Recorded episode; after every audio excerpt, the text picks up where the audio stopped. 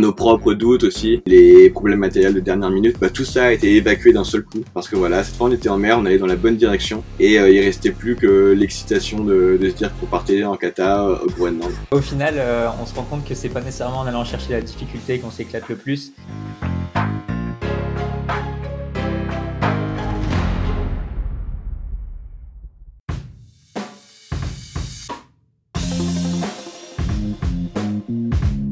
Hello hello, c'est Loïc Blanchard, le créateur et host du podcast indépendant Les Frappés. Je suis un ancien sportif de haut niveau, aujourd'hui reconverti en sportif aventureux, mais aussi entrepreneur, coach et préparateur mental certifié. Passionné d'outdoor et de défis en tout genre, j'ai voulu créer une communauté autour des valeurs de résilience, de dépassement de soi et de détermination, en vous offrant chaque semaine des conversations inspirantes avec des invités incroyables issus d'univers très variés. J'ai reçu aussi bien des athlètes olympiques que des entrepreneurs à succès, des aventurières professionnelles ou encore des anciens des forces spéciales. Leur point commun, la passion pour leur projet et l'audace de se lancer. Alors fonçons ensemble découvrir mon invité de la semaine. Excellente écoute à vous les frappés.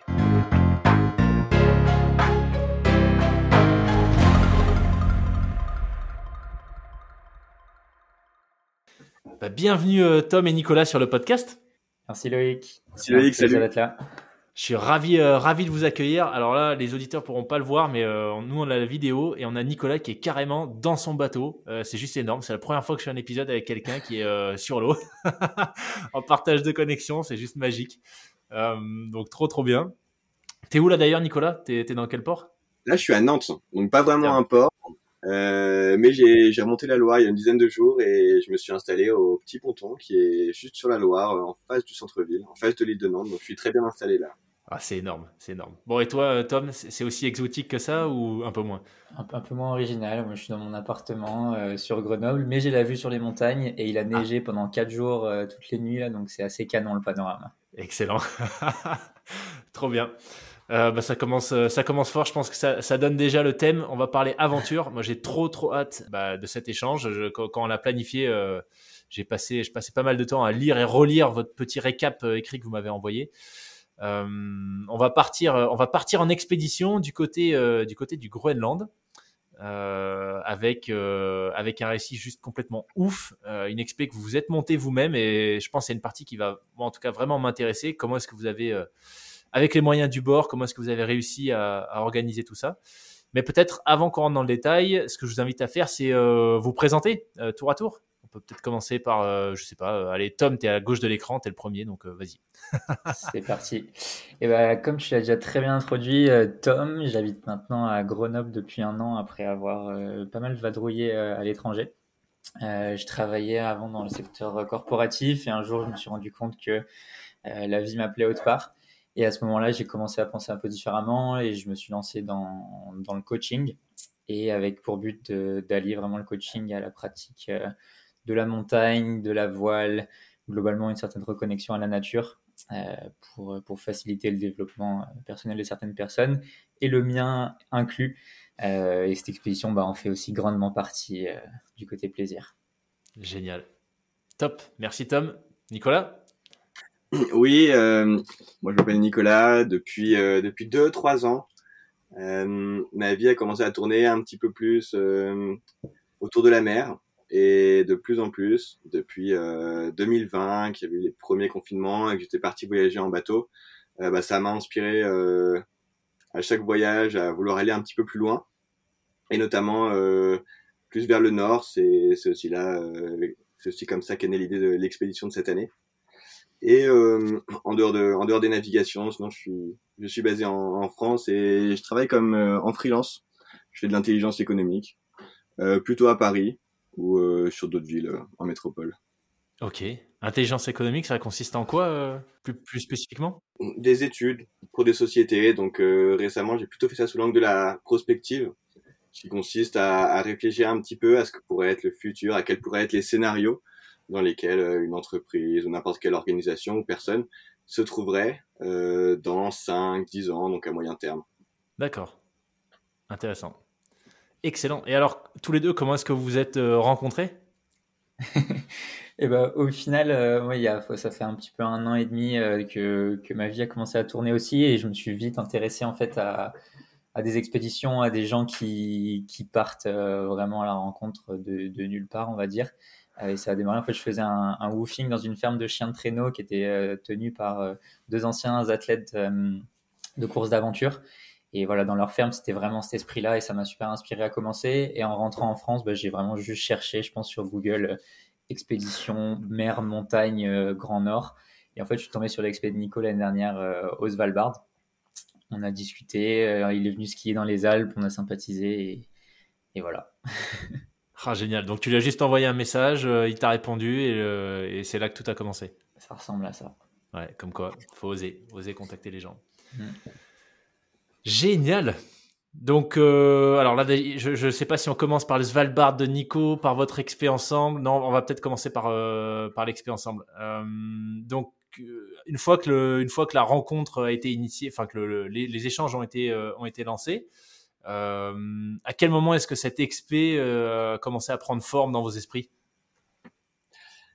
Bah, au début du, ouais, au milieu du printemps, j'ai j'ai appelé Tom et je lui ai demandé ce qu'il ce qu'il avait prévu de faire cet été. Euh, parce que j'avais ma petite idée en tête. Euh, en fait, l'origine de, de, ce projet, c'était euh, pour moi l'année dernière au Svalbard, en ayant navigué sur des côtes montagneuses, en ayant essayé de les explorer en mêlant justement déjà voile et montagne. J'avais été frustré d'une certaine manière par le fait d'être dépendant du bateau et que le bateau euh, soit euh, par certains aspects une contrainte. C'était, il, il, offrait énormément de liberté, il ouvrait énormément de possibilités parce que c'était le seul moyen d'accès à des endroits sauvages. Euh, et puis euh, de pouvoir se, déplacer le long de la côte, d'y, accéder, d'y parvenir. Mais le bateau était aussi euh, toujours un petit peu en insécurité euh, à cause de la météo, à cause des glaces aussi beaucoup. Donc on pouvait pas partir pendant 4-5 jours en montagne, l'esprit complètement libre. Et j'avais commencé à réfléchir à une manière de surmonter ça. Et la piste que j'imaginais, c'était de faire le choix de la légèreté, donc d'avoir un bateau le plus léger possible pour pouvoir euh, bah, le mettre en sécurité plus facilement et être totalement, euh, totalement libre une fois qu'on est à terre et une fois qu'on est en montagne. Parce que euh, au Svalbard, ça... comment est-ce que tu faisais en fait? Tu, tu peux pas. Est-ce qu'il y a suffisamment. Enfin, est-ce qu'il y a des fonds qui te permettent de mouiller ou est-ce que tu es obligé de d'arrimer le bateau euh, au glacier ou... Non, justement, au Svalbard, on avait un, bateau, un voilier habitable euh, assez, assez classique qu'on mettait à l'ancre. D'accord. Donc, on trouvait des mouillages un petit peu protégés et on laissait le bateau à l'ancre. Mais quand il était à l'ancre, évidemment, il n'était pas à 100% en sécurité. Donc, on pouvait partir à la journée, euh, on partait deux jours. Parfois, on est parti un peu plus longtemps lorsqu'on était vraiment certain que le mouillage était très protégé. Mais c'était quand même une prise de risque. On pouvait pas du tout se permettre de perdre le bateau. Donc, je me dans faire Ok, ok, ok. D'accord, ouais. Donc c'est cette partie à la fois le bateau a été un super moyen pour toi de découvrir, enfin de t'évader, euh, un vecteur de, de, liberté, mais d'un autre côté euh, c'était un peu un boulet parce que tu pouvais pas vraiment euh, faire ce que tu avais envie de faire à terre, c'est ça? Voilà. Une fois qu'on était à terre, le bateau devenait une contrainte. Ouais, ouais. Donc je me suis dit qu'il fallait essayer de trouver un moyen de conserver tous les avantages qu'apportait le voilier, bah, le fait de pouvoir parcourir des centaines de milles pour accéder à, à, un endroit sauvage, euh, le fait de pouvoir emmener un petit peu de matériel, le fait d'avoir de l'autonomie, euh, et puis en élimitant, en éliminant ce qui en faisait une contrainte, donc euh, le fait notamment qu'ils soient en danger lorsqu'on le mettait au mouillage. Ok. Et donc l'idée que tu as eu, pardon, vas-y. Voilà, c'est ça. L'idée que j'ai eue, c'est d'utiliser un, un bateau très léger, assez rapide quand même, donc un catamaran de sport en l'adaptant et, et comme j'avais fait du ski avec Tom cet hiver, que je savais que lui, il avait envie de, de monter des expés comme ça, euh, c'est assez naturellement. Et puis qu'il savait naviguer aussi, qui il avait déjà euh, fait de la voile légère et euh, bah, qui faisait de la montagne à Grenoble, qui s'était pas mal entraîné l'hiver dernier. Bah, c'était assez logique de lui proposer ça. Parce que donc toi, alors pour, pour, replacer un peu vos backgrounds, toi Tom, tu es plutôt le donc votre aventure comme vous l'avez dit, hein, c'est mer et montagne. Mhm. Euh, toi Tom, t'apportes plutôt la partie montagne, mais tu as quand même fait de la voile. Toi Nicolas, t'apportes plutôt la partie euh, mer, mais est-ce que tu avais fait de la montagne aussi? J'avais fait de la montagne. Euh... Oui, bah, j'avais fait, j'ai toujours fait beaucoup de randonnées. Ok. Euh, donc pas mal de randonnées en montagne. Après de, du vrai alpinisme, euh, pas trop, non. D'accord. Euh, un petit peu, du coup, Svalbard l'année dernière. J'étais avec un coéquipier qui lui, voilà, qui connaissait mieux et donc qui avait le lead un petit peu sur cette partie montagne, donc tout ce qui est la sécurité sur les glaciers, etc. D'accord. Euh, Donc, Toi, Tom, Mais- par contre, sur cette partie, tu as l'expérience. C'est ça, bah, ça fait euh, ça doit faire un, ça fait quelques années que j'avais commencé à, par l'escalade en fait. J'avais commencé euh, comme la majorité des gens qui commencent l'escalade de nos jours, euh, à l'inverse des années 70, par comment dans une salle d'escalade. Et graduellement, bah, je suis passé du tout petit, euh, du bloc, jusqu'à après de la voie en escalade et en extérieur et de la grande voie, après de l'alpinisme, etc. Donc euh, crescendo, ça y allait, euh, crescendo mais assez vite quand même. Et, euh, ça a permis ouais, qu'on se sente à l'aise tous les deux au final d'aller sur, sur un terrain assez non aseptisé comme ça. Ok. C'est incroyable votre récit parce que finalement, vous connaissiez assez peu. Mhm. Euh, et au moment où vous avez décidé de partir, enfin le- le- l'environnement dans lequel vous vous êtes placé avec cette expédition, euh, c'était quand même pas, euh, c'était quand même pas le- la montagne derrière le village quoi. Vous êtes parti, euh, enfin côte est du Groenland. Il me semble que vous, dans votre récit, vous expliquez que quand vous posez pied à terre, vous êtes en fait à 200 bornes du, du premier village. Mm. Euh, ouais. Et Nicolas, tu nous disais que vous êtes monté, enfin vous avez fait tout ça avec un catamaran de sport. Alors je sais pas si ça parle à tout le monde. Moi, ça m'aurait pas parlé, je pense, avant de voir les photos. Mais quand je vois la tronche du, du enfin, est-ce que c'est, est-ce qu'on appelle ça un bateau ou est-ce que c'est une embarque Enfin, je sais pas. Quand même, c'est- s'il vous plaît, Ouais, monsieur, ouais. un petit peu de respect pour notre bateau. Attends, il y a quand même, en gros, c'est deux flo- c'est quoi? C'est deux flotteurs. Ouais, c'est vraiment, c'est un kata de sport. Donc il y a deux flotteurs, un filet tendu au milieu et un mât qui fait combien euh, 6 mètres? Non, le mât fait 9 mètres. 9 mètres? Donc, dix Ouais. mètres, ouais. Non, mais c'est quand même hallucinant de voir ce sur quoi vous êtes parti. Enfin, il y a zéro protection. Vous êtes, vous seriez pris un orage, euh, vous étiez complètement, complètement exposé. Vous, vos affaires, euh, tout. On s'est pris des, on s'est pris des petits orages. Euh, en Islande, en remontant le long des côtes islandaises, le long des côtes groenlandaises, on a eu plus de chance. Il a fait, euh, il a fait assez beau. Mais oui, on avait fait le choix de la légèreté et on l'a joué à fond. Impressionnant. Je sais pas s'il pouvait vraiment y avoir de compromis. euh, Enfin, le compromis était difficile à trouver parce que forcément, un bateau plus abrité, bah, ça veut dire plus lourd, ça veut dire euh, qu'on retombe dans euh, dans les contraintes d'un bateau habitable. Ouais. Ce qui est important de préciser peut-être pour les, euh, pour les personnes un peu moins fa- moins familières avec les différents types de bateaux comme ça, c'est qu'un catamaran de sport, on peut le hisser directement sur la plage, euh, à vide, sans les affaires, il pèse 180 kg. Donc euh, en s'arrangeant un petit peu avec certains, avec des palans, avec des, des, des mouflages ou quoi, on peut le tirer, euh, notamment aussi parce qu'il n'a pas de quille. Un bateau habitable va avoir une quille qui permet de le stabiliser euh, sur l'eau. Le catamaran, il y a juste les flotteurs, donc euh, à Ouais. vide, il y a peut-être 20 cm qui est sous l'eau donc on le tire sur la plage et hop, le problème est réglé. Donc c'est sûr que d'aller dans, dans l'extrême dans cette solution-là, ça permet de faire des choses qui sont ouais, qui, qui résolvent le- la, la contrainte quand on est à terre. Quoi. Ouais. Ouais.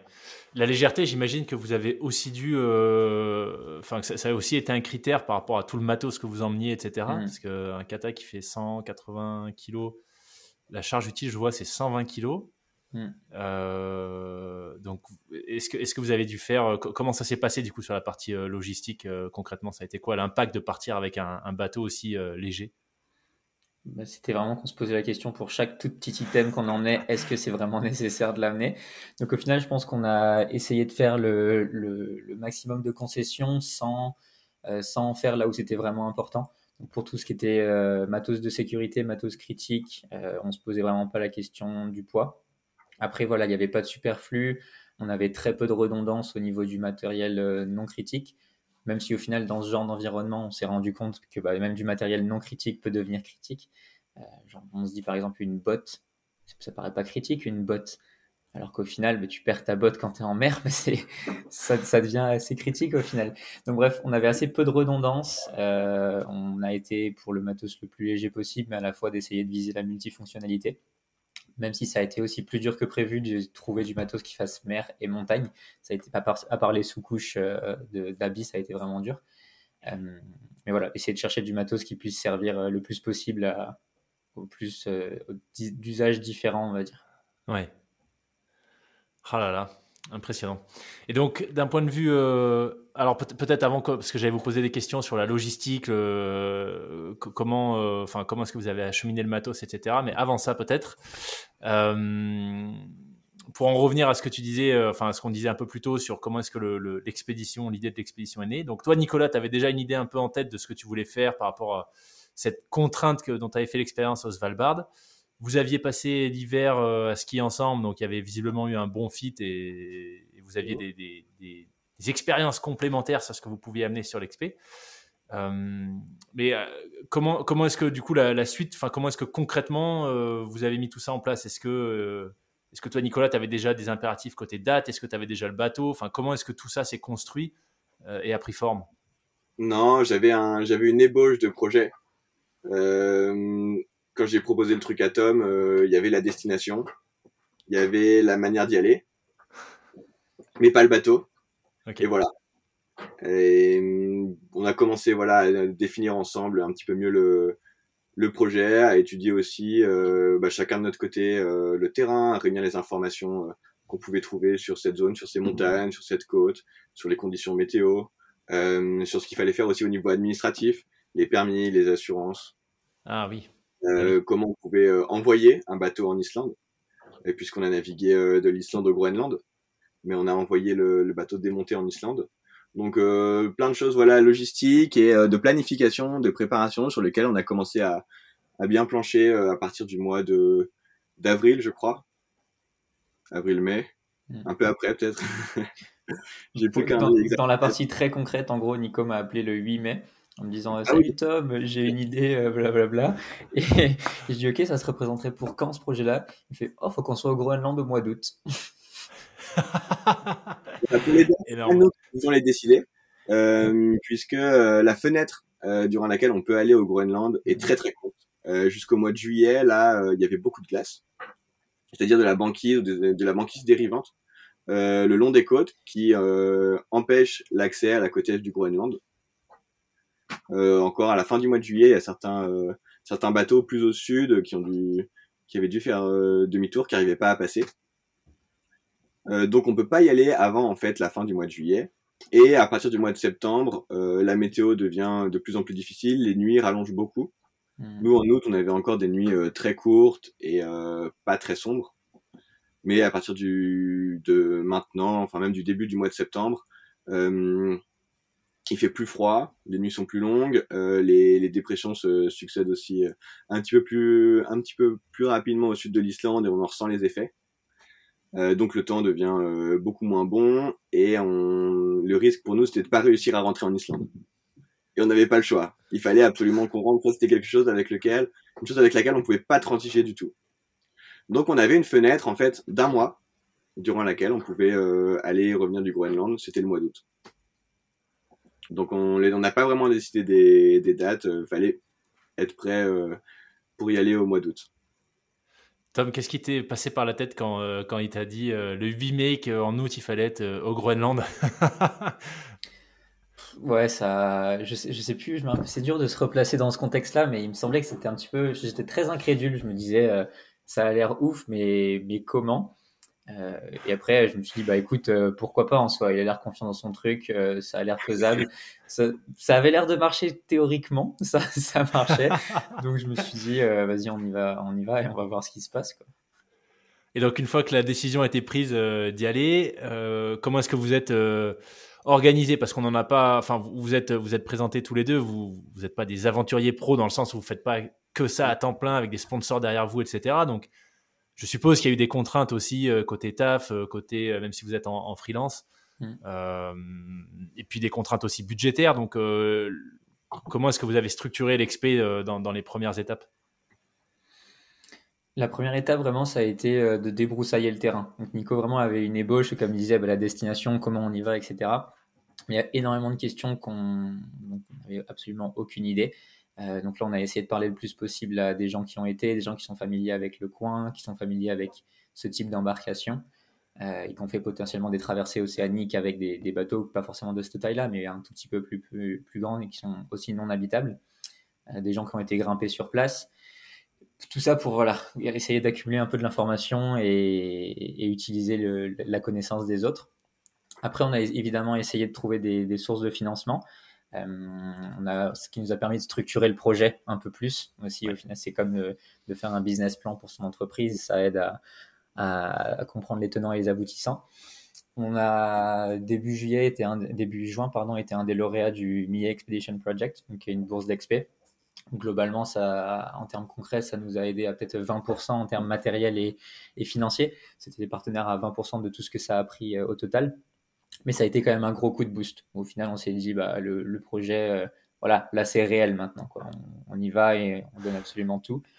Euh, donc après, Nico travaillait, mais travaillait aussi dans, dans un, à temps partiel dans un chantier naval au final, ce qui nous a aidé à avoir d'autres contacts euh, du matériel, etc. Et moi, j'ai pas mal pris un bon temps off sur mon travail. J'ai continué à suivre les clients que j'avais, mais j'ai pas cherché plus de d'œuvres que ça, on va dire. Donc ça a permis de libérer pas mal de temps pour bosser là-dessus. Top. Le, le Mi Expedition Project, est-ce que vous pouvez nous en dire un petit peu plus? En quoi ça consiste exactement? Ouais, bah c'est une bourse d'expé au final, donc c'est trois lauréats par an qui euh, sont soutenus par euh, Mia et d'autres marques, dont euh, Katadine, qui comprend Nemo, Optimus. il y a aussi Sunto, la marque finlandaise. Et après des marques comme Montagne Mag, Aircoop, le groupe militaire de haute montagne, et qui donnent donc un soutien financier, matériel et, et en, en connaissance, par exemple avec le, GMHM, le groupe militaire de haute montagne, qui sont déjà allés dans le coin là-bas. Ils nous ont fait un peu des récits d'expérience, ils nous ont donné des, choses auxquelles penser, auxquelles, prévoir au final. Génial. Ah, super. J'avais regardé il y a quelques années, euh, je sais même plus pour quel projet j'avais, euh, enfin quel projet j'avais à ce moment-là, mais j'étais allé regarder. Je trouve que c'est juste génial. Je ne sais pas si c'est la seule bourse d'expé euh, en France, mais c'est peut-être une des plus connues et une des mieux dotées, il me semble. Et eh ben, il y en a pas mal de ce style-là au final. je ne sais pas exactement, mais je pense qu'il doit en avoir. Nicolas, tu me dis si tu me trompes, mais peut-être 5, quelque chose du style, qui ont un peu des angles différents il y a d'autres bourses d'aventure, oui. Mm. Ok, ok, ok. Mais vous êtes allé hyper vite du coup, euh, parce que si, si, tout ça s'est décidé en mai, qu'en juin vous aviez déjà le retour de, de Millet, mm. Euh, c'est que c'est bien tombé par rapport à leur fenêtre, enfin à leur date de clôture de, d'envoi des dossiers ou, ils valident des projets potentiellement toute l'année? Non, ça s'est bien conjugué. L'appel à était exactement au bon moment pour nous. Et c'est vrai qu'une fois qu'on a confirmé euh, qu'on a confirmé l'expé, euh, tout est allé très vite. On a travaillé très dur chacun de notre côté pour toute cette partie justement de planification, de mise en forme du projet, aussi parce que comme disait Tom, le fait de le pitcher, de le présenter à des partenaires euh, potentiels, bah nous ça nous oblige à définir euh, aussi entre nous exactement euh, ce qu'on va faire, pourquoi on va le faire, nos motivations, euh, des discussions, je sais pas qu'on n'aurait peut-être pas forcément eu spontanément et qui participent à l'élaboration et à la définition du projet. Et puis en juin, on a, on a acheté le bateau, on a acheté le, un catamaran de sport d'occasion avec euh, bah, l'objectif de, de passer quelques semaines à le préparer, à l'adapter. J'avais beaucoup discuté avec à peu près tous les gens, ils sont pas très nombreux, qui avaient fait des choses un petit peu similaires, donc soit qui avaient navigué un peu au long cours sur des tout petits bateaux comme ça, euh, soit qui euh, bah, connaissaient euh, mieux que nous ces régions-là et cette zone de navigation. Euh, et donc, euh, pour certains points, euh, j'avais une idée assez précise de ce qu'il fallait qu'on fasse comme travaux, comme adaptation sur le bateau. Sur d'autres points, pas du tout. Et là, on a complètement, on a complètement essayé d'inventer ce qui pouvait répondre, ce qui pouvait y avoir comme, comme solution.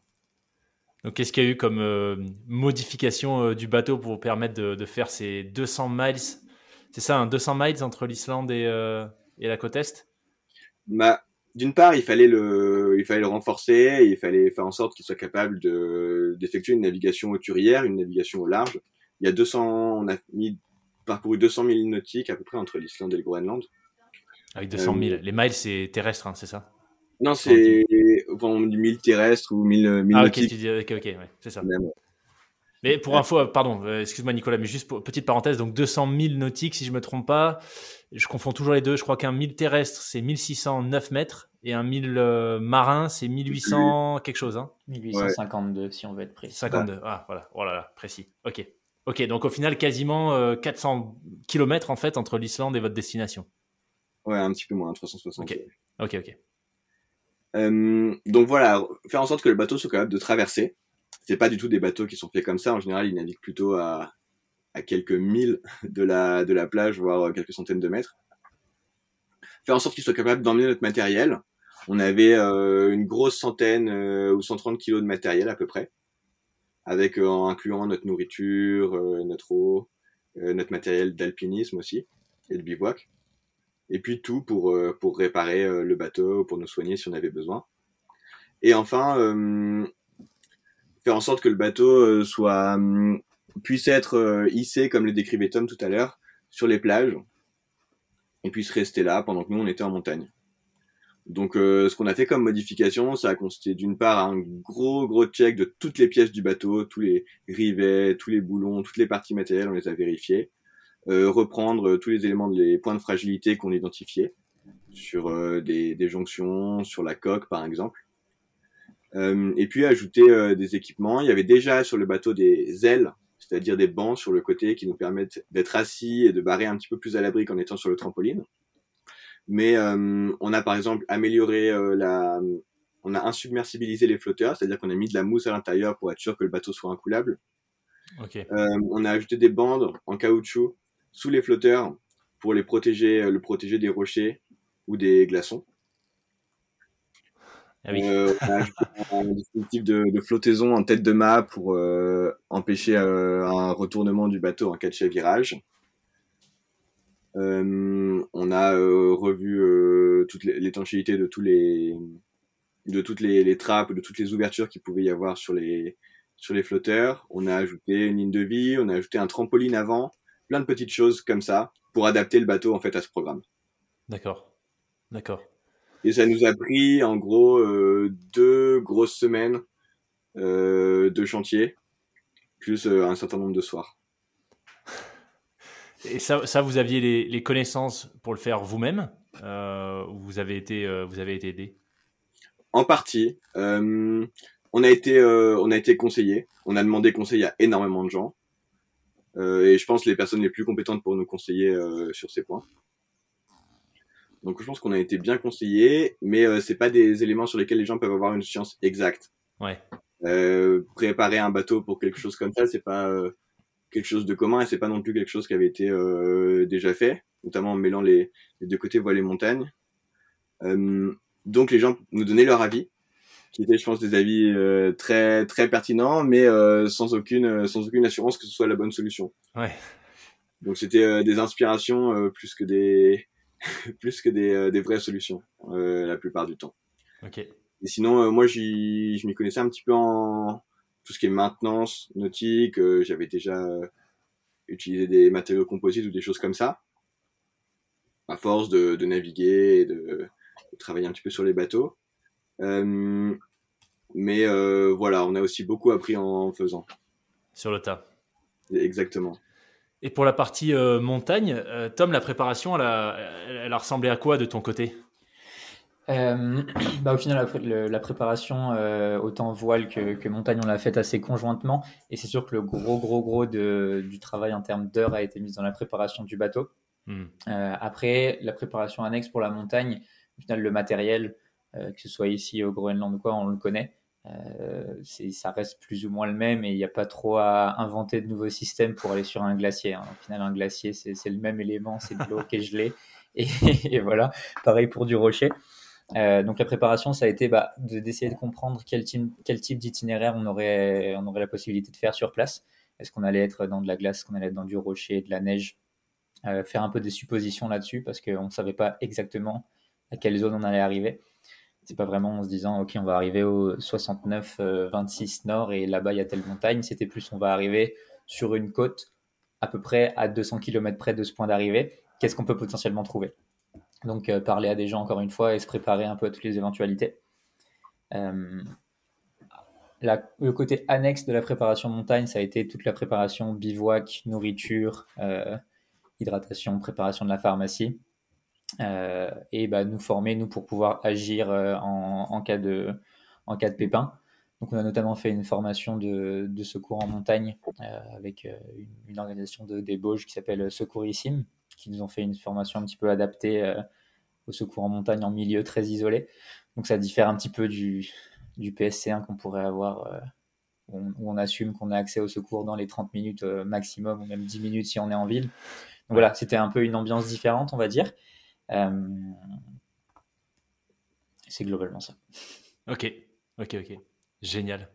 Punaise, ouais, donc ça fait, euh, j'imagine, ça a dû faire des, semaines hyper intenses côté préparation avant, avant le départ. Bah, trop bien. Moi, j'ai l'impression que ce que je retiens sur cette pour, clôturer un peu cette partie prépa, c'est que, en fait, j'ai quand même l'impression que c'est possible de le faire avec les moyens du bord. Euh, versus euh, souvent j'ai l'impression qu'on a l'impression qu'il faut enfin on a le sentiment qu'il faut avoir euh, un matos incroyable deux ans de prépa des balises GPS de tous les côtés enfin vraiment une lourdeur hyper importante et en fait bah, c'est un bon exemple parce que bah, voilà avec un kata de sport un peu, un peu, préparé spécifiquement et quelques semaines seulement de prépa, ce que je trouve ouf, bah, c'est carrément faisable. Donc franchement impressionnant sur la partie préparation. C'est comme pour tout, en final, du, temps et du matos, ça peut toujours aider. Il y a toujours moyen de le faire en mode très route. donc après, ça dépend de la motivation. C'est clair. ouais, je pensais ça surtout, motivation.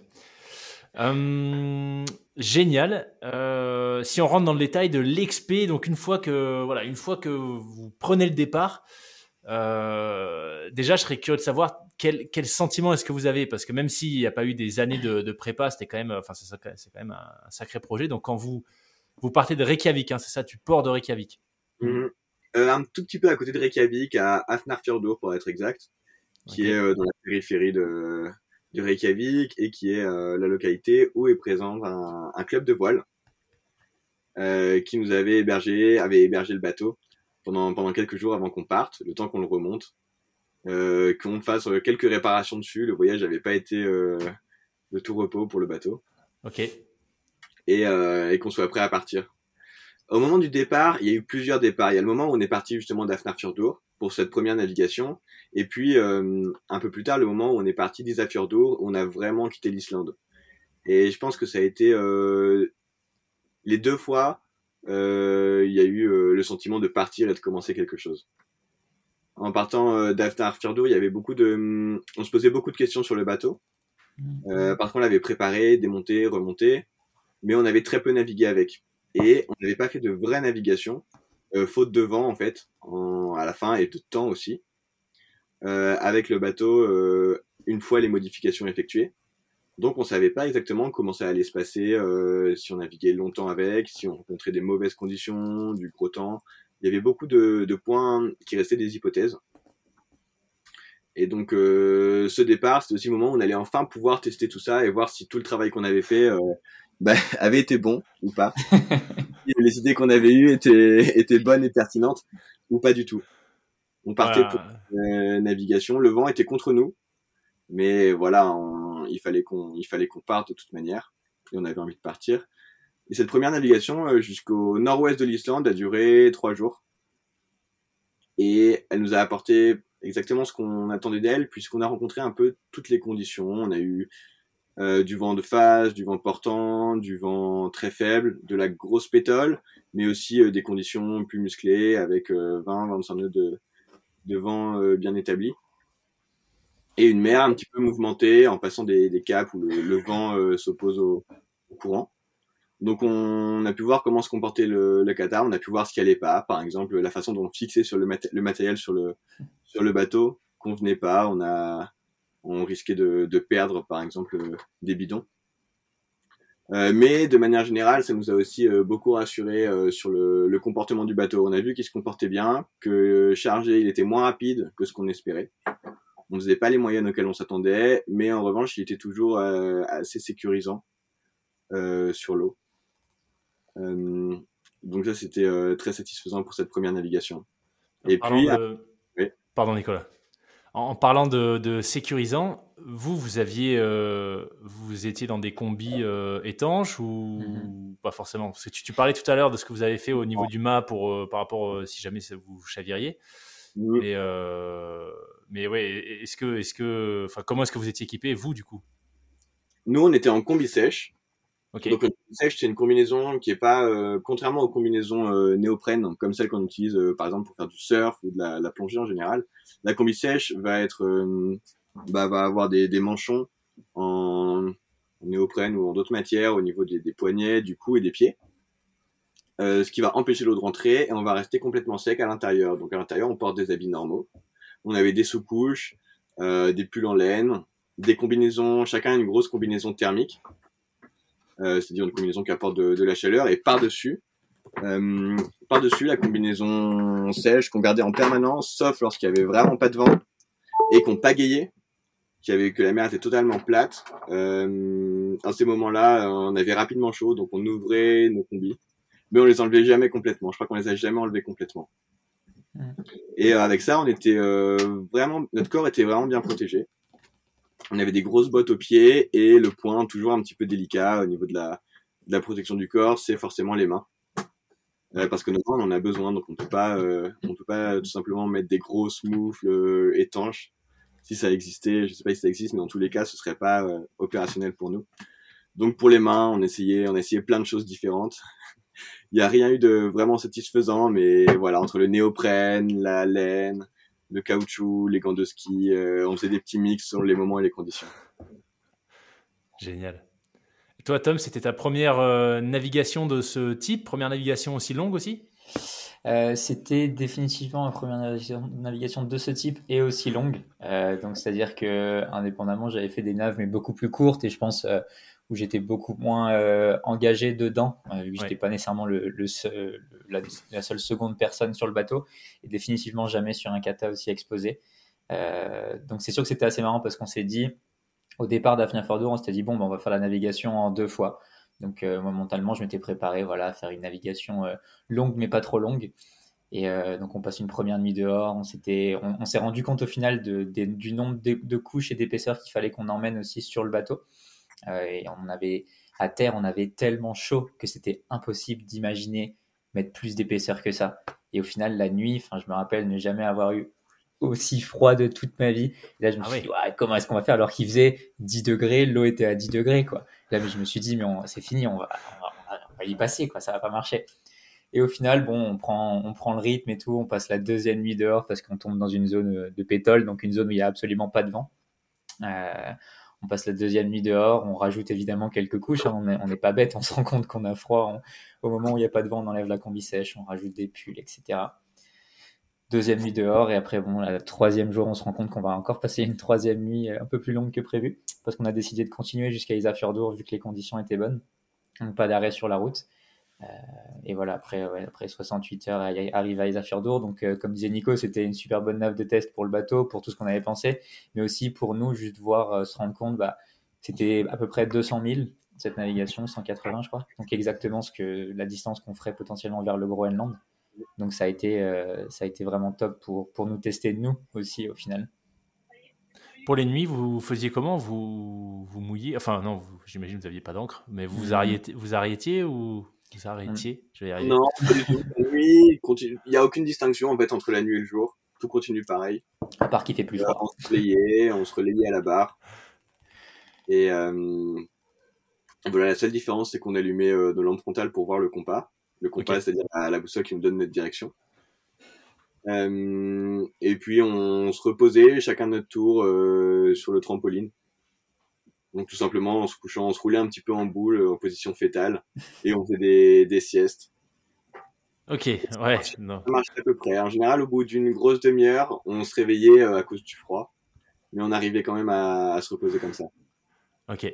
Oui, donc les trois premiers jours, c'était pas non plus, enfin, c'était déjà complètement engagé.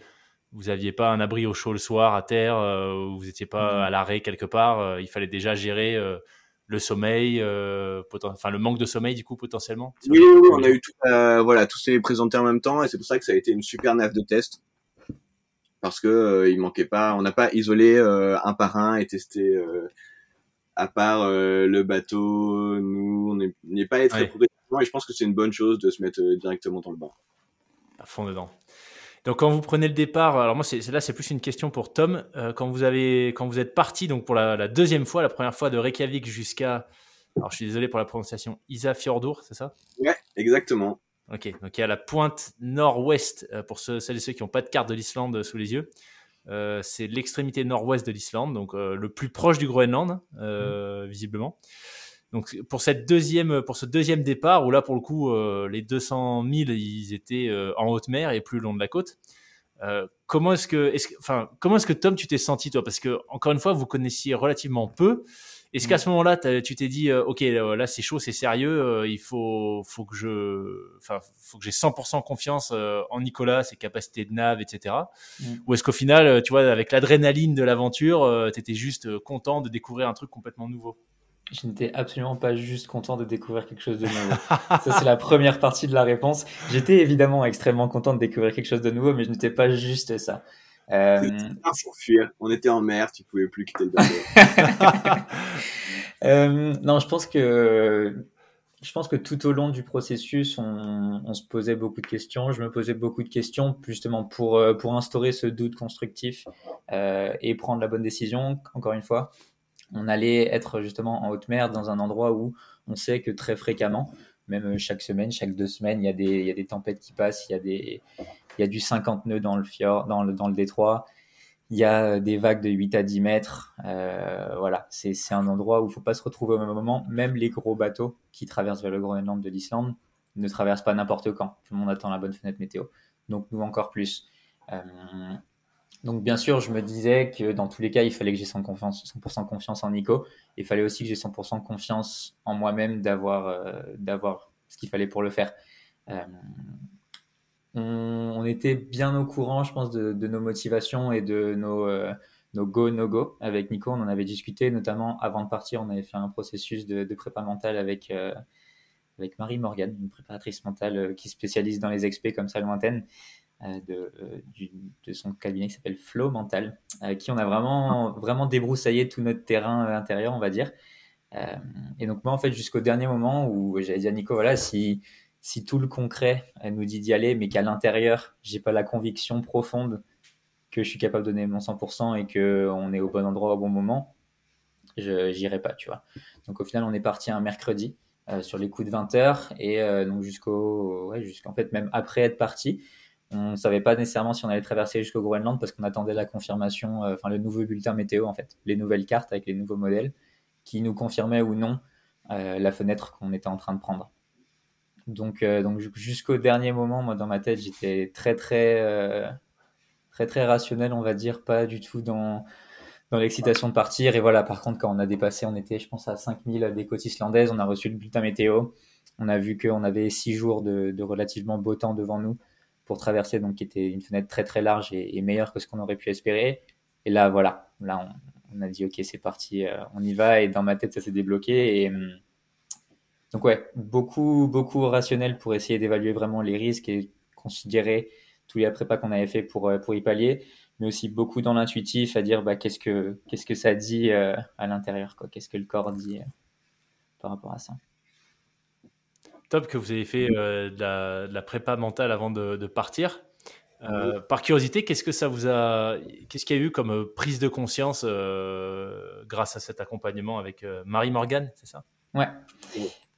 Et ben, je pense que si, si je démarre, et après Nico on aura très certainement des, des différentes que moi, mais pour moi, c'est ce qui a été super euh, important, ça a été de, de vraiment comprendre, euh, mais comprendre vraiment de manière profonde euh, et détaillée les motivations de chacun. Déjà posé sur papier, euh, moi je me rappelle avec la première, avec Marie Morgan, la première séance, on a parlé pendant deux heures de juste pourquoi est-ce que je faisais ce projet-là.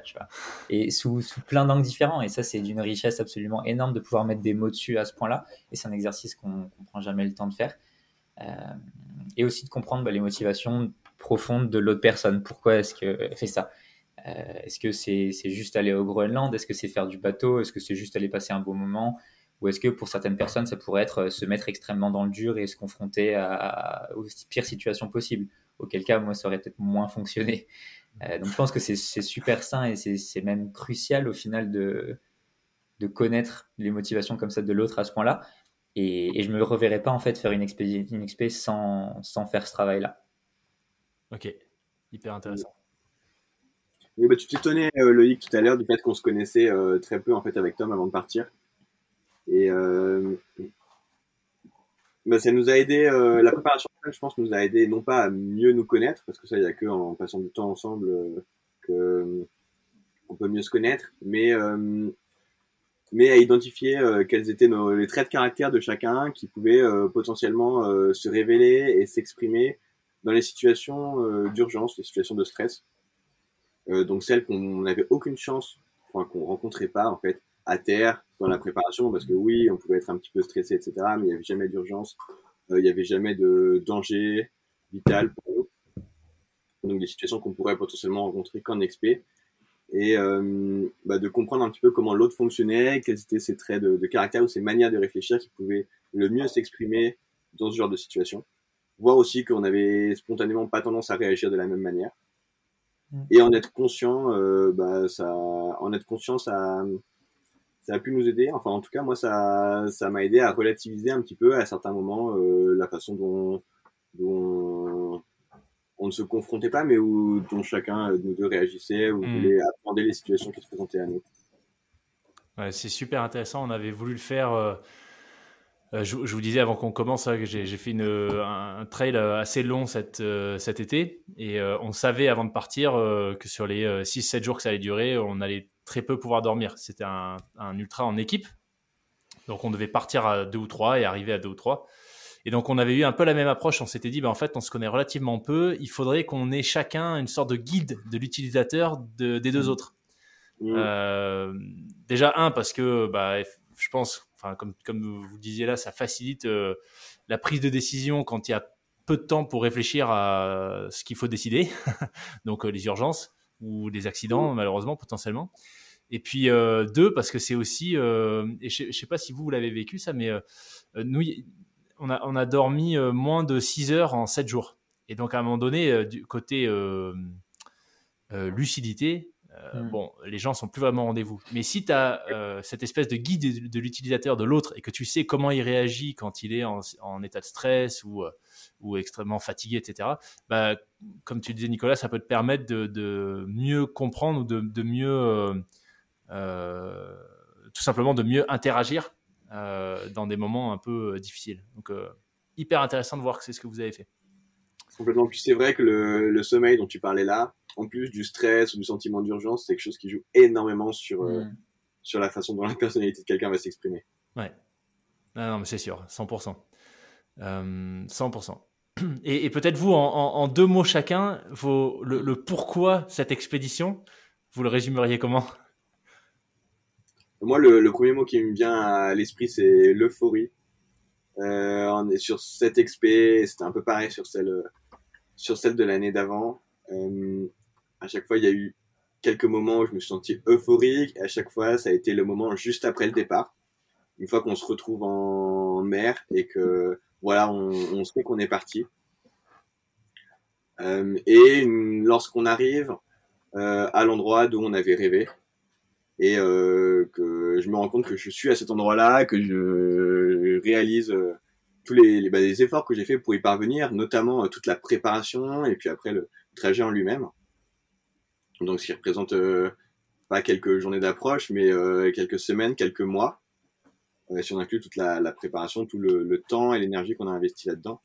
Et c'est en général, c'est les deux moments où je me sens complètement euphorique et c'est un sentiment que bah, que je recherche en fait. Et euh, ce qui, qui me motivait énormément qui qui cette année me motivait énormément à avoir envie de repartir en expédition. Et là par exemple je l'ai je l'ai ressenti un petit peu lorsqu'on était euh, lorsqu'on était Tom sur le le rocher euh, en haut duquel euh, on est on est parvenu euh, lors de notre deuxième sortie. Et euh, je l'ai ressenti tout simplement en, en accostant sur l'île sur laquelle on a débarqué en premier au Groenland et puis en mer juste avant de juste après être parti des Afjordur, juste après être parti de l'Islande.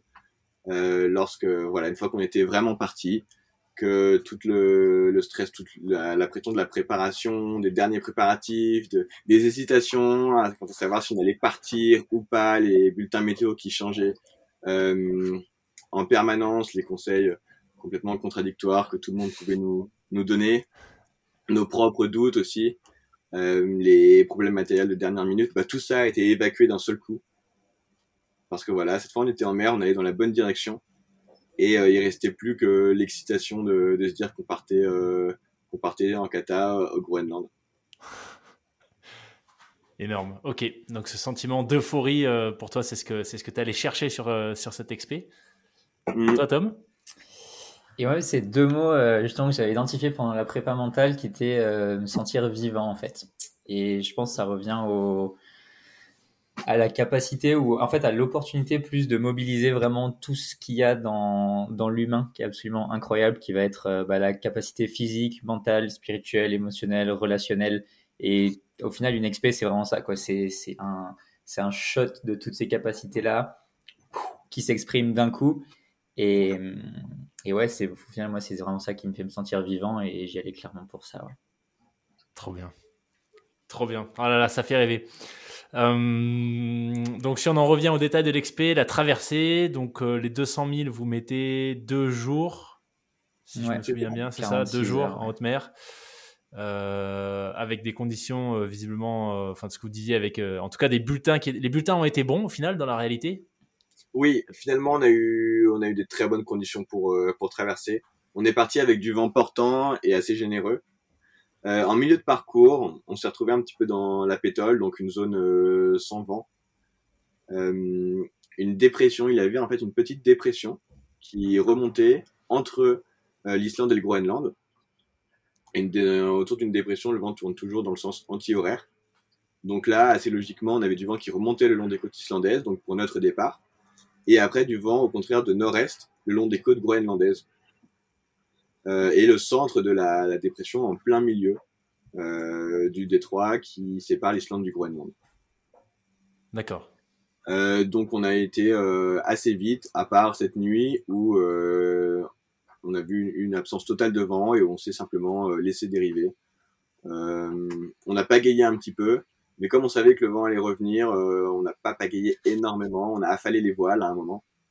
D'autant plus qu'il y avait un petit peu de vagues, donc c'était compliqué de pagayer. Et on a, on s'est reposé en attendant, en attendant le matin.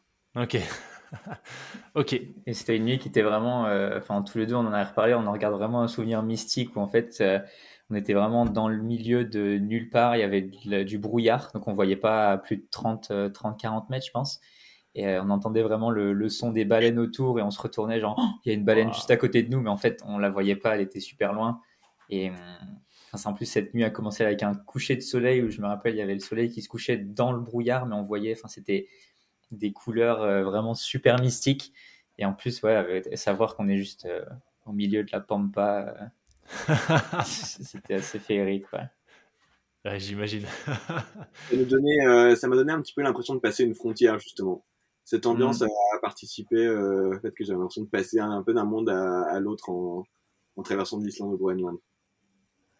Et alors, l'arrivée dans, l'autre monde, du coup, euh, vous avez passé, je crois, deux semaines. comment est-ce que vous êtes senti quand vous avez posé pied à terre Et puis, qu'est-ce qui s'est, qu'est-ce qui s'est passé ensuite pendant ces deux semaines? On avait faim. ça, c'est un truc qu'on n'avait pas. C'était la priorité.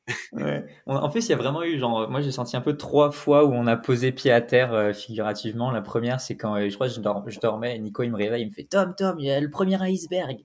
Et là, on voit un tout petit iceberg et, à ce moment-là, je me dis, ouais, il est gigantesque. Et plus tard, je relativise, je me dis, ah, en fait, non, il était minuscule. Donc, c'était le premier pied à terre. Le deuxième, c'est quand on a vu les côtes il n'y avait pas une très bonne visibilité vu qu'on sortait justement de la brume, euh, des, nuages et tout. Donc on a dû apercevoir les côtes à, je pense, 10, 20 000, quelque chose comme ça. Et là, vraiment des montagnes qui sortent de nulle part et qui montent jusque impressionnant quoi. Enfin, j'ai l'impression de voir les Alpes, mais à genre 5, 5000 et directement depuis l'eau. Assez fou. Et, euh, ouais, le troisième, bah, littéralement, là, on, on, amène le kata sur la plage et on pose le vrai pied à terre. Et ouais, là, ça fait, ça fait quelque chose quand même. Quoi. Est-ce que, est que toi, Tom, tu as eu, euh, je sais pas si, ça, si c'est quelque chose où l'expérience peut jouer, mais est-ce que tu as eu euh, le mal de terre après, euh, après finalement 5 jours sur le bateau? Ouais, bah, au final, la traversée, donc ça nous a pris deux jours, donc on avait, ouais, on avait quand même eu une pause entre les trois jours en Islande et les trois jours de nav vers le nord-ouest de l'Islande. On a eu trois jours de pause après deux jours de traversée. Mais c'est sûr, dans tous les cas, même après deux jours, on arrive à terre, on est un petit peu, on, on serait habitué à la gravité qui est un peu différente, quoi. mais, mais ouais, pas plus que ça. Ok, ok, ok. Super. Euh, et donc deux semaines, euh, les deux semaines sur place. Est-ce que vous aviez, euh, qu'est-ce que vous aviez comme programme? Est-ce que c'était déjà établi? Vous aviez des, sommets à faire en tête, des routes à explorer? Comment elles se sont passées ces deux semaines? C'était pas établi. On n'avait pas de programme précis. Alors évidemment, dans la préparation de notre expédition, on avait construit un itinéraire un petit peu fictif ou du moins identifié certains endroits où on avait envie d'aller mais euh, tout ça dépendait énormément des, des conditions. Euh, on visait initialement un point, une région de la côte groenlandaise euh, plus au nord. D'accord. finalement, étant donné les, quand on s'est rendu compte un petit peu des, un petit peu mieux des, des temporalités que représentait chaque traversée, chaque déplacement, et puis surtout des temporalités aussi euh, sur place, le temps de décharger le bateau, le mettre en sécurité, etc on a préféré aller sur une zone euh, bah, plus proche de notre point d'arrivée, rester euh, sur notre, au niveau, à l'endroit où on était arrivé au Groenland en fait, et explorer cette région-là, plutôt que de vouloir tout de suite euh, continuer notre navigation vers le nord, ce qui nous aurait fait passer en fait beaucoup moins de temps à, terre et surtout naviguer. Et puis aussi parce qu'on dépend du, vent pour pour se déplacer, que vaut mieux aller dans le sens du vent en général, tout est beaucoup plus simple et euh, qu'il faut quand même un petit peu de vent, faut pas qu'il y en ait trop. Euh, donc tout ça, ça détermine énormément de notre euh, programme. Et enfin, c'est pas une région qui nous était connue, c'est pas une zone sur laquelle on peut récolter beaucoup d'informations. Euh, par exemple, pour euh, les informations euh, nautiques sur les 300 km de, de côte que représente cette zone, elles tiennent en deux paragraphes. Et euh, pour les informations que tu peux trouver sur euh, les, les, conditions à terre, c'est un petit peu pareil. Donc euh, l'idée, c'était d'avoir dans l'idée d'avoir une idée générale de ce qu'on voulait faire. on savait qu'on voulait partir en montagne et partir explorer les, les, glaciers, essayer de trouver des, des arêtes ou des sommets qu'on pourrait atteindre. Euh, mais on savait pas lesquels ni comment. Et on n'avait surtout pas un programme jour par jour. Ok c'est quand même fou de voir qu'il y a encore des zones euh, qui existent où on a euh, où il y a aussi peu d'informations. Tu vois surtout, enfin le, Groenland, cette côte là, ce, ce, je sais pas si je pourrais mettre le lien. Comment est-ce que je pourrais ouais, je mettrai le lien du de votre compte rendu comme ça on verra. les gens pourront voir l'itinéraire que vous avez fait sur la carte. Mais c'est quand même pas si loin de l'Islande. Je veux dire pour des, navires équipés de, de de comment est-ce qu'on appelle ça de sonar enfin j'imagine pour sonder les fonds marins établir des cartographies précises c'est quand même pas si loin que ça. C'est fou de voir qu'il y a encore des voilà, encore des zones qui sont euh, très très peu connues. J'ai l'impression que vous êtes parti en mode Shackleton euh, euh, sans carte à la découverte du nouveau monde. L'avantage qu'on avait contre Shackleton c'est qu'on avait quand même des images satellites qu'ils n'avaient pas encore nécessairement à l'époque. Donc ça nous aidait aussi pour, pour nous repérer. C'était assez assez haut niveau pour le coup euh, on avait quand même des cartes satellites qui nous permettaient de voir euh, plus ou moins à quoi ressemblait le relief euh, dans ce coin-là. Ok, ok, ok. Et donc, la, spécificité du, terrain, peut-être par rapport, tu vois, Tom, aux Alpes que tu connais bien, ça, ça s'est manifesté comment? Eh ben, C'est assez intriguant déjà de voir des glaciers qui débordent dans la mer et qui, qui recrachent des gros bouts de glaçons dans la mer. Donc ça, c'est un, quelque chose qui est, qui est assez impressionnant ouais, à voir de près. Euh, on pourrait se dire directement génial, un glacier qui tombe dans la mer, on va directement monter sur le glacier et hop, on est sur la montagne. Alors qu'en fait, pas du tout, parce que s'il tombe dans la mer, ça veut dire qu'il y a une vraie rupture. Donc en général, il y a un front de, quelques mètres à quelques dizaines de mètres de haut. Euh, donc on imagine un mur vertical de 10 mètres de glace qui donne sur la mer. Donc en général, ces glaciers-là sont très fracturés. Sur ouais, un kilomètre euh, de, front glaciaire, c'est impossible d'y rentrer, c'est juste pas, pas viable. Euh, mais par contre, il y a des glaciers bah, qui ont commencé à reculer, euh, malheureusement pour l'environnement. Mais là-bas, c'est aussi, euh, c'est aussi une réalité. Donc c'est très visible en fait. Il y a des glaciers qui maintenant sont devenus bah, des moraines ou qui, même qui, n'ont juste plus de glace en dessous, sur lesquels là on peut commencer à monter assez progressivement dans la montagne. Hum, et qui, qui s'étendent sur des distances en fait absolument faramineuses. c'est super dur de se rendre compte des distances là-bas où il n'y a pas de repères, il n'y a pas d'arbres, euh, il y a peu d'animaux, il n'y a pas d'infrastructure humaine. Donc au final, un sommet, on, se dit, ah, il a l'air à ouais, 5-10 km de marche, en fait, c'est plus 20-30. Euh, quoi. Ah et, donc on marche, on marche, on marche, on marche, on marche, on marche, on marche, et, voilà, on marche quoi. Euh, et sinon, voilà, la, différence principale qu'on a, qu'on a vue dans cette, dans cette zone, c'est que c'est des anciennes vallées glaciaires, ce, qu'on a compris, hein, donc on n'est pas des géologues, donc s'il y a quelqu'un qui connaît mieux et qui veut venir nous expliquer plus en détail, moi je suis super preneur. Et donc l'idée c'est que c'est des anciennes vallées glaciaires où en fait donc le rocher s'est fait vraiment laminer par le glacier qui descend, qui descend vers, vers la mer, vers le bas.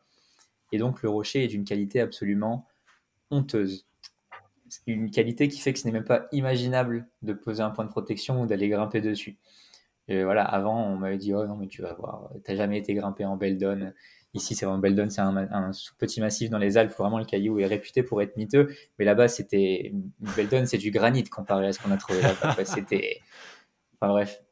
Donc ça a fait que, voilà, on s'est beaucoup baladé sur des glaciers, on a fait un petit peu des pentes en neige, euh, on a réussi donc à faire un sommet rocheux qui, euh, avec une petite ascension, au final, c'était euh, une trentaine de mètres en rocher au-dessus d'un glacier, parce que c'était des, gros éboulis posés sur des gros éboulis, donc, ce qui permet que le poids de notre corps influe un petit peu moins sur, sur les rochers qui tombent partout.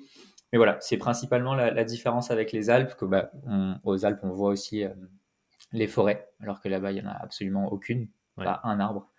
et évidemment, il n'y a personne à part ça, c'est semblable. Alors tu disais il y a très peu d'animaux, mais il me semble que vous avez fait une rencontre euh, sympathique euh, assez rapidement en fait. Oui, assez rapidement, on a été mis dans le bain en fait. quand on a posé le pied à terre au Groenland, on était sur une petite île euh, dans le fjord. parce que bah, déjà elle était bien placée par rapport à, là où on voulait après, aller, aller après. On avait une plage qui était safe pour le kata, mais ce qu'il faut savoir, c'est que là-bas, bah, il y a beaucoup d'ours polaires et les ours en fait traînent souvent près de l'eau parce que c'est là où ils chassent. Donc en général, camper sur des plages ou sur des îles, c'est pas la meilleure idée. Donc on a accepté ce risque-là en se disant qu'on allait faire des gardes. Donc pour la, première, les deux premières nuits, on est resté sur l'île. Et donc on commence nos gardes euh, tranquillement. Je fais la première, euh, Nico a dormi, après il me réveille, euh, après avoir fait la sienne. Et pendant la deuxième garde, en fait, je faisais le tour de l'île. Et là, en, remontant un petit peu sur les hauteurs, parce que je sais pas, mon intuition m'avait dit c'est peut-être une bonne idée de remonter sur les hauteurs et de pas rester sur la plage. En remontant, je me tourne un moment et je vois un genre de glaçon. Donc, quand on dit un glaçon, c'est un petit iceberg, quoi, vraiment un petit truc. Mais je vois un glaçon qui dérive, mais qui dérive à contre-courant et avec quand même assez rapidement. et donc là, évidemment, j'ai le palpitant qui démarre quand je me rends compte que c'était un ours qui nageait vers nous. Et, euh, et au final, eh ben, l'ours a fait demi-tour. Je pense qu'on s'est vu au même moment. Il n'a pas trop eu envie d'avoir de rencontre aujourd'hui pas dans un mood très social. Je l'en suis bien reconnaissant d'ailleurs. et, voilà, donc c'est en fait la seule fois où on a vu un ours euh, du, séjour, à part euh, des traces euh, de pas par-ci par-là après. C'était là, voilà, la première et seule rencontre au final. Assez impressionnante. J'imagine que, j'imagine que vous étiez équipé, je, je, crois que c'est obligatoire d'être armé, hein, c'est ça? Un peu comme au Svalbard c'est obligatoire, ouais. On avait donc, euh, à part ça, il y a quand même d'autres moyens de, protection avant d'arriver au stade d'utiliser une arme. on avait des sprays, euh, sprays à ours répulsifs, il y a des, pistolets d'alarme qui tirent donc des fusées. Euh, on avait évidemment la carabine pour, pour respecter les régulations, qui bah, pendant cette rencontre-là n'était pas encore remontée parce qu'elle était démontée dans, dans les flotteurs, donc on n'avait pas encore eu le temps de la remonter. une autre raison pour laquelle j'étais très content d'avoir évité la rencontre avec l'eau. C'est un, je, crois que qui est euh, hyper intéressant, qui a été euh, vraiment instructif pour nous parce qu'en arrivant, on a failli faire euh, une grosse bêtise en fait. On a, on était vraiment fatigué. On n'avait pas uniquement faim et on a failli aller se coucher directement sans faire de garde. Hmm. On a parlé rapidement et au départ, on a envisagé de, de, de, dormir tous les deux en se disant bon voilà pour cette nuit-là, tant pis, on, on fait pas de garde et on se repose quelques heures. Et puis euh, quelques minutes après, euh, après y avoir repensé, on en a reparlé et on s'est rendu compte que non, un peu plus même, peut-être une demi-heure après, on s'est rendu mm. compte que c'était vraiment une mauvaise idée parce qu'on était en train de transiger avec un des principes élémentaires de sécurité, euh, simplement sous l'effet de la, de la fatigue et, et, pour le dire comme ça, de la flemme. Et euh, bah moi de mon côté, ce que j'essaie de me dire quand il y a un élément comme ça sur lequel j'ai peur de céder à, à la fatigue ou à la flemme, c'est si je pouvais le faire simplement en appuyant sur un bouton, est-ce que je le ferais? Et en général, la réponse est oui. Et c'est la même réflexion que je me pose sur le bateau, par exemple, quand euh, j'hésite à prendre un risque, c'est-à-dire à réduire, à faire une manœuvre pour réduire la voilure, pour réduire la, taille de la voile. Euh, bah, il y a pas mal de moments aussi où ça peut être pas mal de se poser cette question. C'est un bon, c'est un bon outil. Euh, c'est un bon outil. Effectivement. Tu vois, je suis en train de penser euh, encore une fois sur cette course où le simple fait parfois de pencher la tête pour boire euh, un peu d'eau à ta flasque, c'était un mm. effort, tu vois. Je me dis, oh, non, c'est bon, je, tu vois, j'ai pas si soif que ça. quand tu fais ça 20 fois par jour pendant 6 jours, bah, au bout d'un moment, t'es un peu plus que déshydraté, quoi. T'es sec. Donc, c'est un bon titre, le bouton. Je garderai ça en tête. Merci, Nicolas. Euh, si vous deviez retenir un moment de, ces deux semaines qui vous a vraiment euh, marqué, ce serait lequel? Ça, tu poses des questions difficiles là, Loïc. ah, je peux vous dire que ça cogite là. Hein. Oh. Moi, je les vois les deux. Euh. le moment, un moment qui m'a pas mal marqué, c'est quand on était juste avant qu'on reparte, en fait, parce qu'il fallait prendre la décision de, de repartir. Et ça avec euh, beaucoup plus euh, d'incertitude que lorsqu'on avait pris la décision de partir, tout simplement parce qu'on avait beaucoup moins d'informations à disposition. On avait euh, des informations météo, mais très limitées.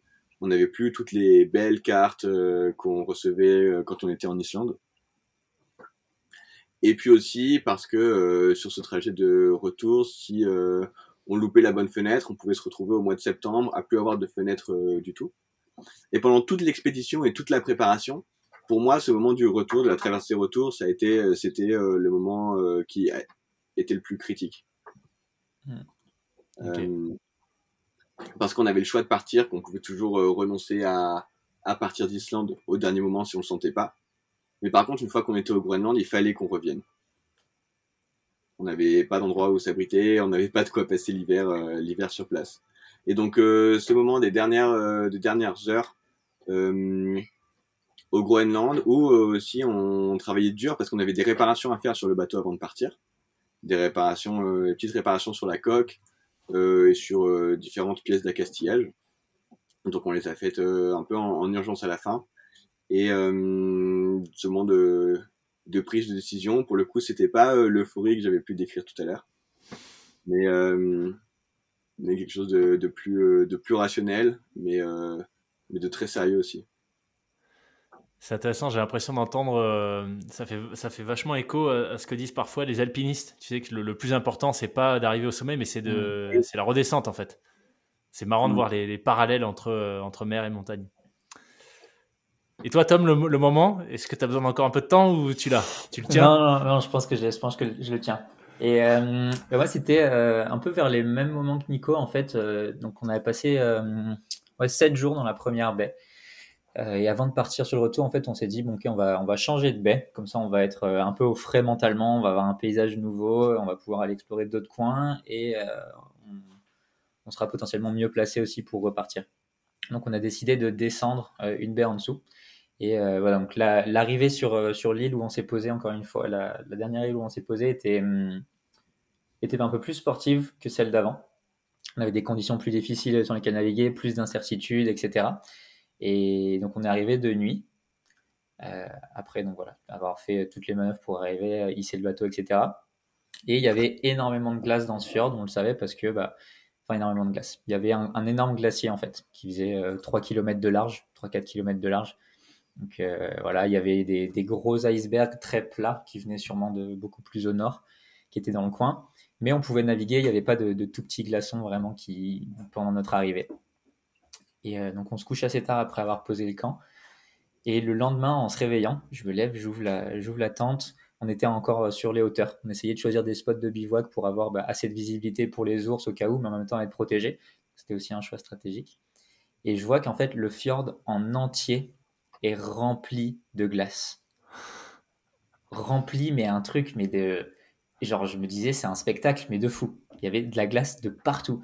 Comme disait Nico, il y a des, courants en fait qui viennent du nord et donc le, fjord était exposé euh, plein nord-est, donc toute la glace pouvait arriver du nord et, rentrer dedans. Et là je me dis qu'à ouais, à 6-7 heures près, on serait arrivé, euh, enfin la glace aurait pu arriver 6 heures plus tôt et, potentiellement on serait arrivé en même temps que ce flot de glace. Et donc là on a assisté à un spectacle pendant deux jours, euh, un jour et demi, deux jours, où en fait il y avait juste la glace qui rentrait avec la marée, qui ressortait avec la marée qui rentrait avec la marée, qui ressortait avec la marée. Et c'était c'était un spectacle où, enfin, au final, je me suis posé la question, qui était ultra privilégiée au final, parce que des bateaux habitables, eux, ils fuient ce genre de situation. Ils veulent surtout pas se retrouver dans des glaces qui dérivent. Et des gens comme ça qui passent, euh, qui, campent à terre sur ces endroits-là, il n'y en a pas forcément énormément. Donc ouais, c'était un grand sentiment d'humilité que de se retrouver euh, au milieu de ces glaces qui, qui, va, qui vont et qui viennent. Et, euh, et, après, avec toutes les questions qui vont avec, qu'est-ce qui se passe si, si la glace est encore là, quand on doit repartir, etc. Même s'il y a des solutions. mais ouais, un grand sentiment d'humilité devant ce spectacle grandiose, on va dire. Euh, encore une fois, ça me fait penser à Shackleton et tu vois, ils sont retrouvés bloqués dans les glaces. Je sais pas, euh, je sais pas. Vous, vous l'avez, vous l'avez lu euh, le, en français, je crois que c'est le, récit de l'Odyssée de l'endurance ou quelque chose comme ça, son livre. Ouais. Ah, Nicolas, il faut que tu lises. Hallucinant. hallucinant. sur ma liste. Ouais. Quand, quand, quand, tu lis un récit pareil que tu sais que ça s'est passé en 1914, donc autant te dire que les combinaisons sèches, les balises GPS et compagnie, voilà.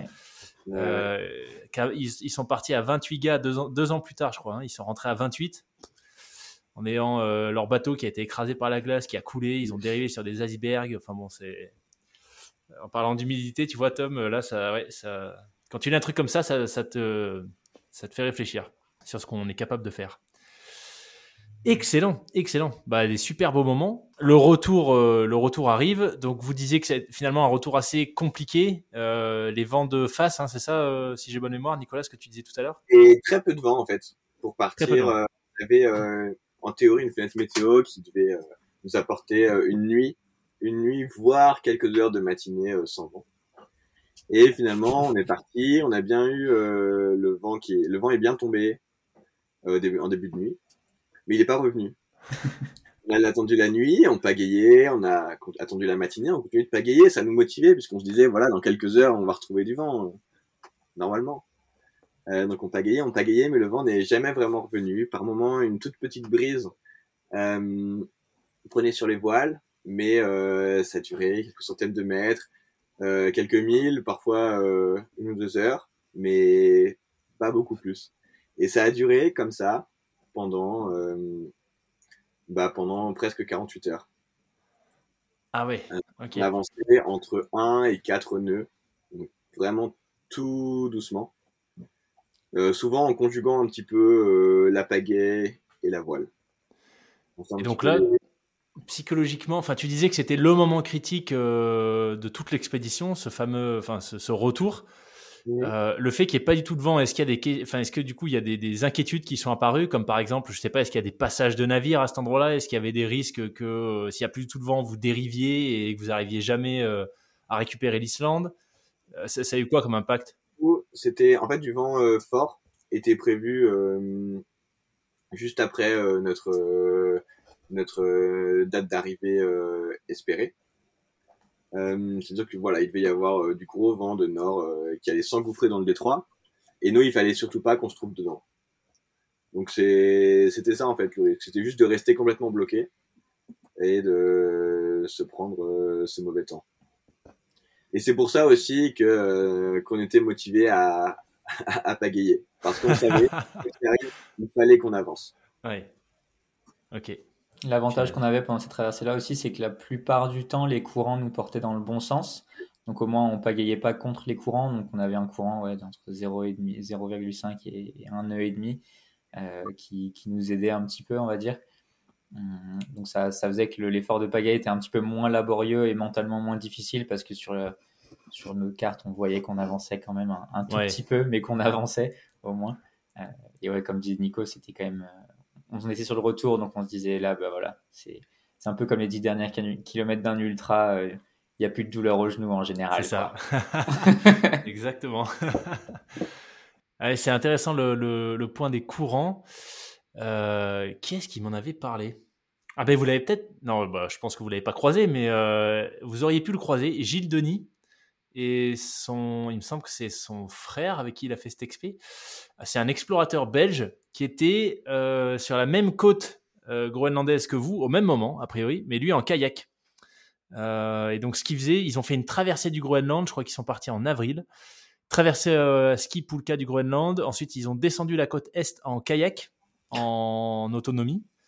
Donc ils pêchaient. D'ailleurs, il faudrait que je lui demande comment ça s'est passé parce qu'ils avaient, ils pouvaient pas emmener suffisamment de bouffe, donc ils devaient pêcher. Et, euh, et, ensuite, ils faisaient, ils devaient ouvrir des voies dans des fjords euh, sur la côte euh, ouest ou au sud, je me rappelle plus. Mais donc, je pense que vous êtes passé quasiment au même endroit. Enfin bon, bref, tout ça pour dire que c'est lui qui, je crois, qui m'avait parlé des courants et que c'est pour ça qu'il redescendait en kayak mm. nord-sud sur la côte est pour, pour bénéficier des, des courants. Ça a dû être une sacrée expérience, ça aussi. Ouais, ouais c'était un truc rigolo, ça aussi, je pense. Ok, donc retour en Islande un peu plus compliqué que prévu, mais euh, en tout cas là. long, hein, je dirais pas compliqué. Plus long. Donc prévu, voilà. L'avantage, c'est que comme il n'y avait pas de vent, on avait moins froid. Ouais, ouais. ouais. Et on pouvait mieux dormir aussi. Nos systèmes de, de, de, nos systèmes de dormir, voyons, je sais plus parler français. Bref, les manières avec lesquelles on dormait sur le bateau sont considérablement améliorées euh, au fil du, du, séjour. Dans la première navigation en Islande, on avait juste rien sur le trampoline. La deuxième, pour aller au Groenland, on avait pris un bivy bag. Donc, c'est ces euh, sur-sacs de couchage imperméables qui permettent de protéger du vent et un peu des embruns et tout. Donc, on avait ça sans sac de couchage, évidemment, mais ça permettait d'avoir un petit abri. Et au retour, vu que la majorité du temps, il n'y avait pas de vent, là, on avait gonflé le matelas gonflable de camping ah avec par-dessus le bivy bag. Et là, c'était hôtel 5 étoiles. Excellent. ok. Euh, trop bien, punaise, c'est quand même incroyable. Hein. En, quelques, en quelques semaines euh, d'expé, ce, que vous avez, euh, ce que vous avez pu vivre, c'est juste ouf. Là, maintenant que vous êtes tous les deux revenus, revenus en France depuis quelques temps, vous direz que cette, cette expé, alors je sais pas si c'est vrai ou pas, mais j'ai cette croyance que quand on part faire un truc comme ça, il y a forcément des choses qu'on apprend.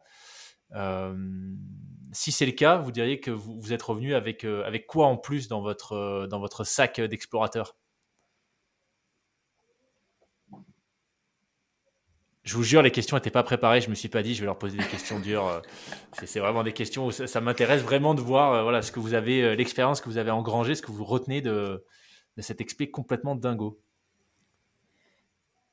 Je pense que d'une aventure comme ça, enfin, on revient forcément avec quelque chose de nouveau. Moi, je dirais que je suis encore un peu pas assez revenu hmm. pour avoir euh, le, spectre complet et pouvoir te sortir une, une, réponse méga cristallisée et super belle de, de cette aventure parce qu'au final, c'est pas comme ça. Enfin, c'est un gros tas de trucs qu'il faut démêler et voilà. Mais, mais clairement, enfin, une autre vision du, du monde et on se pose la question, bah, est un peu qu'est-ce qu'on fait dans cette société-là, où est notre place, euh, qu'est-ce que, je parle au on, mais je peux parler au jeu. Qu'est-ce que j'ai envie d'apporter dans cette société-là? Qu'est-ce que j'ai vécu? Qu'est-ce que, est-ce que j'ai envie de repartir? Pourquoi est-ce que j'ai envie de repartir? Hum, Et dans une démarche euh, pas simplement de consommation. Je me dis, bah là, comment est-ce que, en ayant vécu cette expérience-là, comment est-ce que je peux la partager à d'autres pour euh, bah, que ce soit pour inspirer, pour donner des idées, pour faire vivre des émotions fortes, et que ce soit pas simplement moi qui aille dans des territoires vraiment isolés, qui prennent quelque chose et à mes propres fins, on va dire. Donc je pense que je réintroduis beaucoup plus, euh, beaucoup plus consciemment en tout cas, cette notion de partage dans ce que je fais et, à comment, euh, comment redonner, comment euh, transférer au final ces apprentissages ou, du moins comment les partager. Ouais. Hmm. Top. Bah, écoute, j'espère que cet épisode pourra y contribuer. Moi, je vais être beaucoup, beaucoup plus terre à terre que Tom. non, ce que j'ai retenu de l'expédition, bah, d'une part, euh, j'étais hyper content de voir que nos hypothèses euh, de, de miser sur la légèreté euh, avaient fonctionné. Et du coup, pour moi, c'est vraiment la principale leçon de l'expédition et une voie dans laquelle j'ai envie de persévérer un petit peu, euh, améliorer le principe si c'est possible et mener d'autres expéditions un peu dans, dans ce style. Parce que on sait créer des contraintes en misant sur la légèreté, mais euh, on a pu euh, aussi en éliminer d'autres et je pense qu'en améliorant, en continuant à, améliorer un petit peu, euh, bah voilà, trouver un meilleur compromis en termes de taille, de poids de bateau, d'équipement, etc.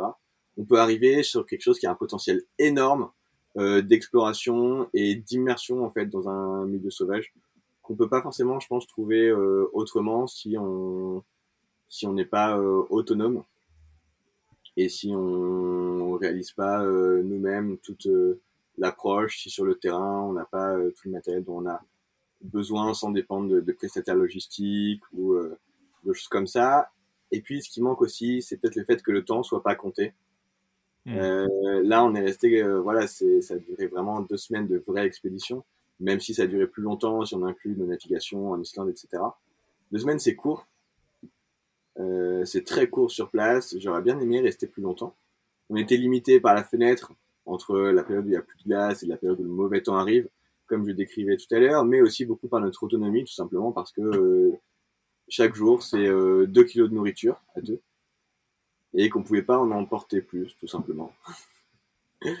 et euh, et bah, ce que je retiens de cette expédition aussi, c'est c'est que j'aimerais apprendre euh, apprendre les techniques qui me permettraient d'être plus autonome. Donc par exemple à pêcher, à chasser, euh, ce genre de choses pour que la, la logistique, la comment dire, c'est ce genre de préoccupation un peu euh, domestique nous restreignent moins dans la durée de l'expédition. Hmm. Ok. Bon, ça, ça laisse présager euh, de futures expéditions en tout cas. Du coup. Complètement, oui. Rien de. mais plein, plein d'idées. Ok. C'est dur, que tu puisses pas retransmettre les, les hochements de tête d'approbation en, vocal. ouais, ouais, ouais. Génial. Bah écoutez, on arrive, euh, on arrive à la fin. Franchement, je me suis régalé. C'était, euh, c'était juste génial comme partage. Incroyable de voir ce que vous avez fait. Encore une fois, avec les, les moyens du bord, euh, en vous débrouillant par vous-même, en trouvant, en trouvant les bons sponsors, en préparant, préparant votre bateau avec une approche très différente, en misant tout sur la légèreté. C'est, je trouve que ça fait, bah, ça fait plaisir de voir ça parce que ça montre que c'est carrément possible et que, encore une fois, on n'a pas besoin de partir planifier quelque chose sur, euh, enfin, mm. quelque chose de cette envergure. Euh, deux ans à l'avance, euh, en levant des dizaines de milliers pour partir avec un catamaran basse vie ou je sais pas quoi. voilà, c'est possible de mm. faire avec une approche beaucoup plus minimaliste, quelque chose de complètement incroyable. Donc vraiment, merci beaucoup pour ce très très beau partage. Est-ce qu'il y aurait, est-ce qu'il y a un mot de la fin, est-ce qu'il y a quelque chose que vous auriez envie de, bah, partager une fois de plus aux auditeurs, aux auditrices? Bah, cette manière de partir à l'aventure, c'est quelque chose, je pense qu'on aimerait bien partager. Euh, on aimerait beaucoup encourager des gens à faire le choix de d'autonomie euh, et de la légèreté en partant, euh, pas forcément en bateau, ça peut être en bateau euh, sur des petits bateaux légers comme ça, mais aussi par exemple en vélo sur des longues distances. Euh, et puis de mêler un petit peu les, les milieux, le terrestre, la montagne, la mer et la montagne. Euh, S'il y a des gens qui écoutent ce podcast et qui ont envie de faire un petit peu la même chose et qui ont besoin de conseils ou de retour d'expérience, qu'ils n'hésitent surtout pas à nous contacter. On serait hyper heureux de, partager les quelques trucs qu'on a, qu'on a appris en, le testant. Trop bien. Et je peux même complémenter ça avec la, version philosophique maintenant que Nico a fait la version terre c'est que au final, euh, on se rend compte que c'est pas nécessairement en allant chercher la difficulté qu'on s'éclate le plus et que bah, on a fait des sommets euh, qui sont euh, tellement plus modestes que ce qu'on aurait pu envisager de faire dans les Alpes, mais qu'au final, enfin, le plaisir et, et, la satisfaction sont démultipliés euh, donc moi, je, je, pousserais à inviter cette réflexion-là, et s'il y a des gens qui ont envie de partager aussi euh, cette réflexion-là avec grand plaisir, mais de qu'est-ce qu'on va réellement chercher euh, quand on va au final déranger des milieux naturels. Il faut les faire pour les bonnes raisons. Très bon point. Super. Eh ben, un grand merci euh, Tom, grand merci Nicolas euh, pour, euh, pour ce très très beau récit. Je vous dis à une prochaine pour, une, pour, pour l'aventure du duo qui arrive très bientôt, non? Il y, a, quelque chose de prévu tous les deux ou c'est pas encore... Rien de prévu, mais on tiendra au courant de... en tout cas, merci beaucoup à toi de, de t'être intéressé à notre expé et à ce qu'on a fait, à la manière dont on l'a fait. Avec grand plaisir. Merci à tous les deux pour ce beau récit.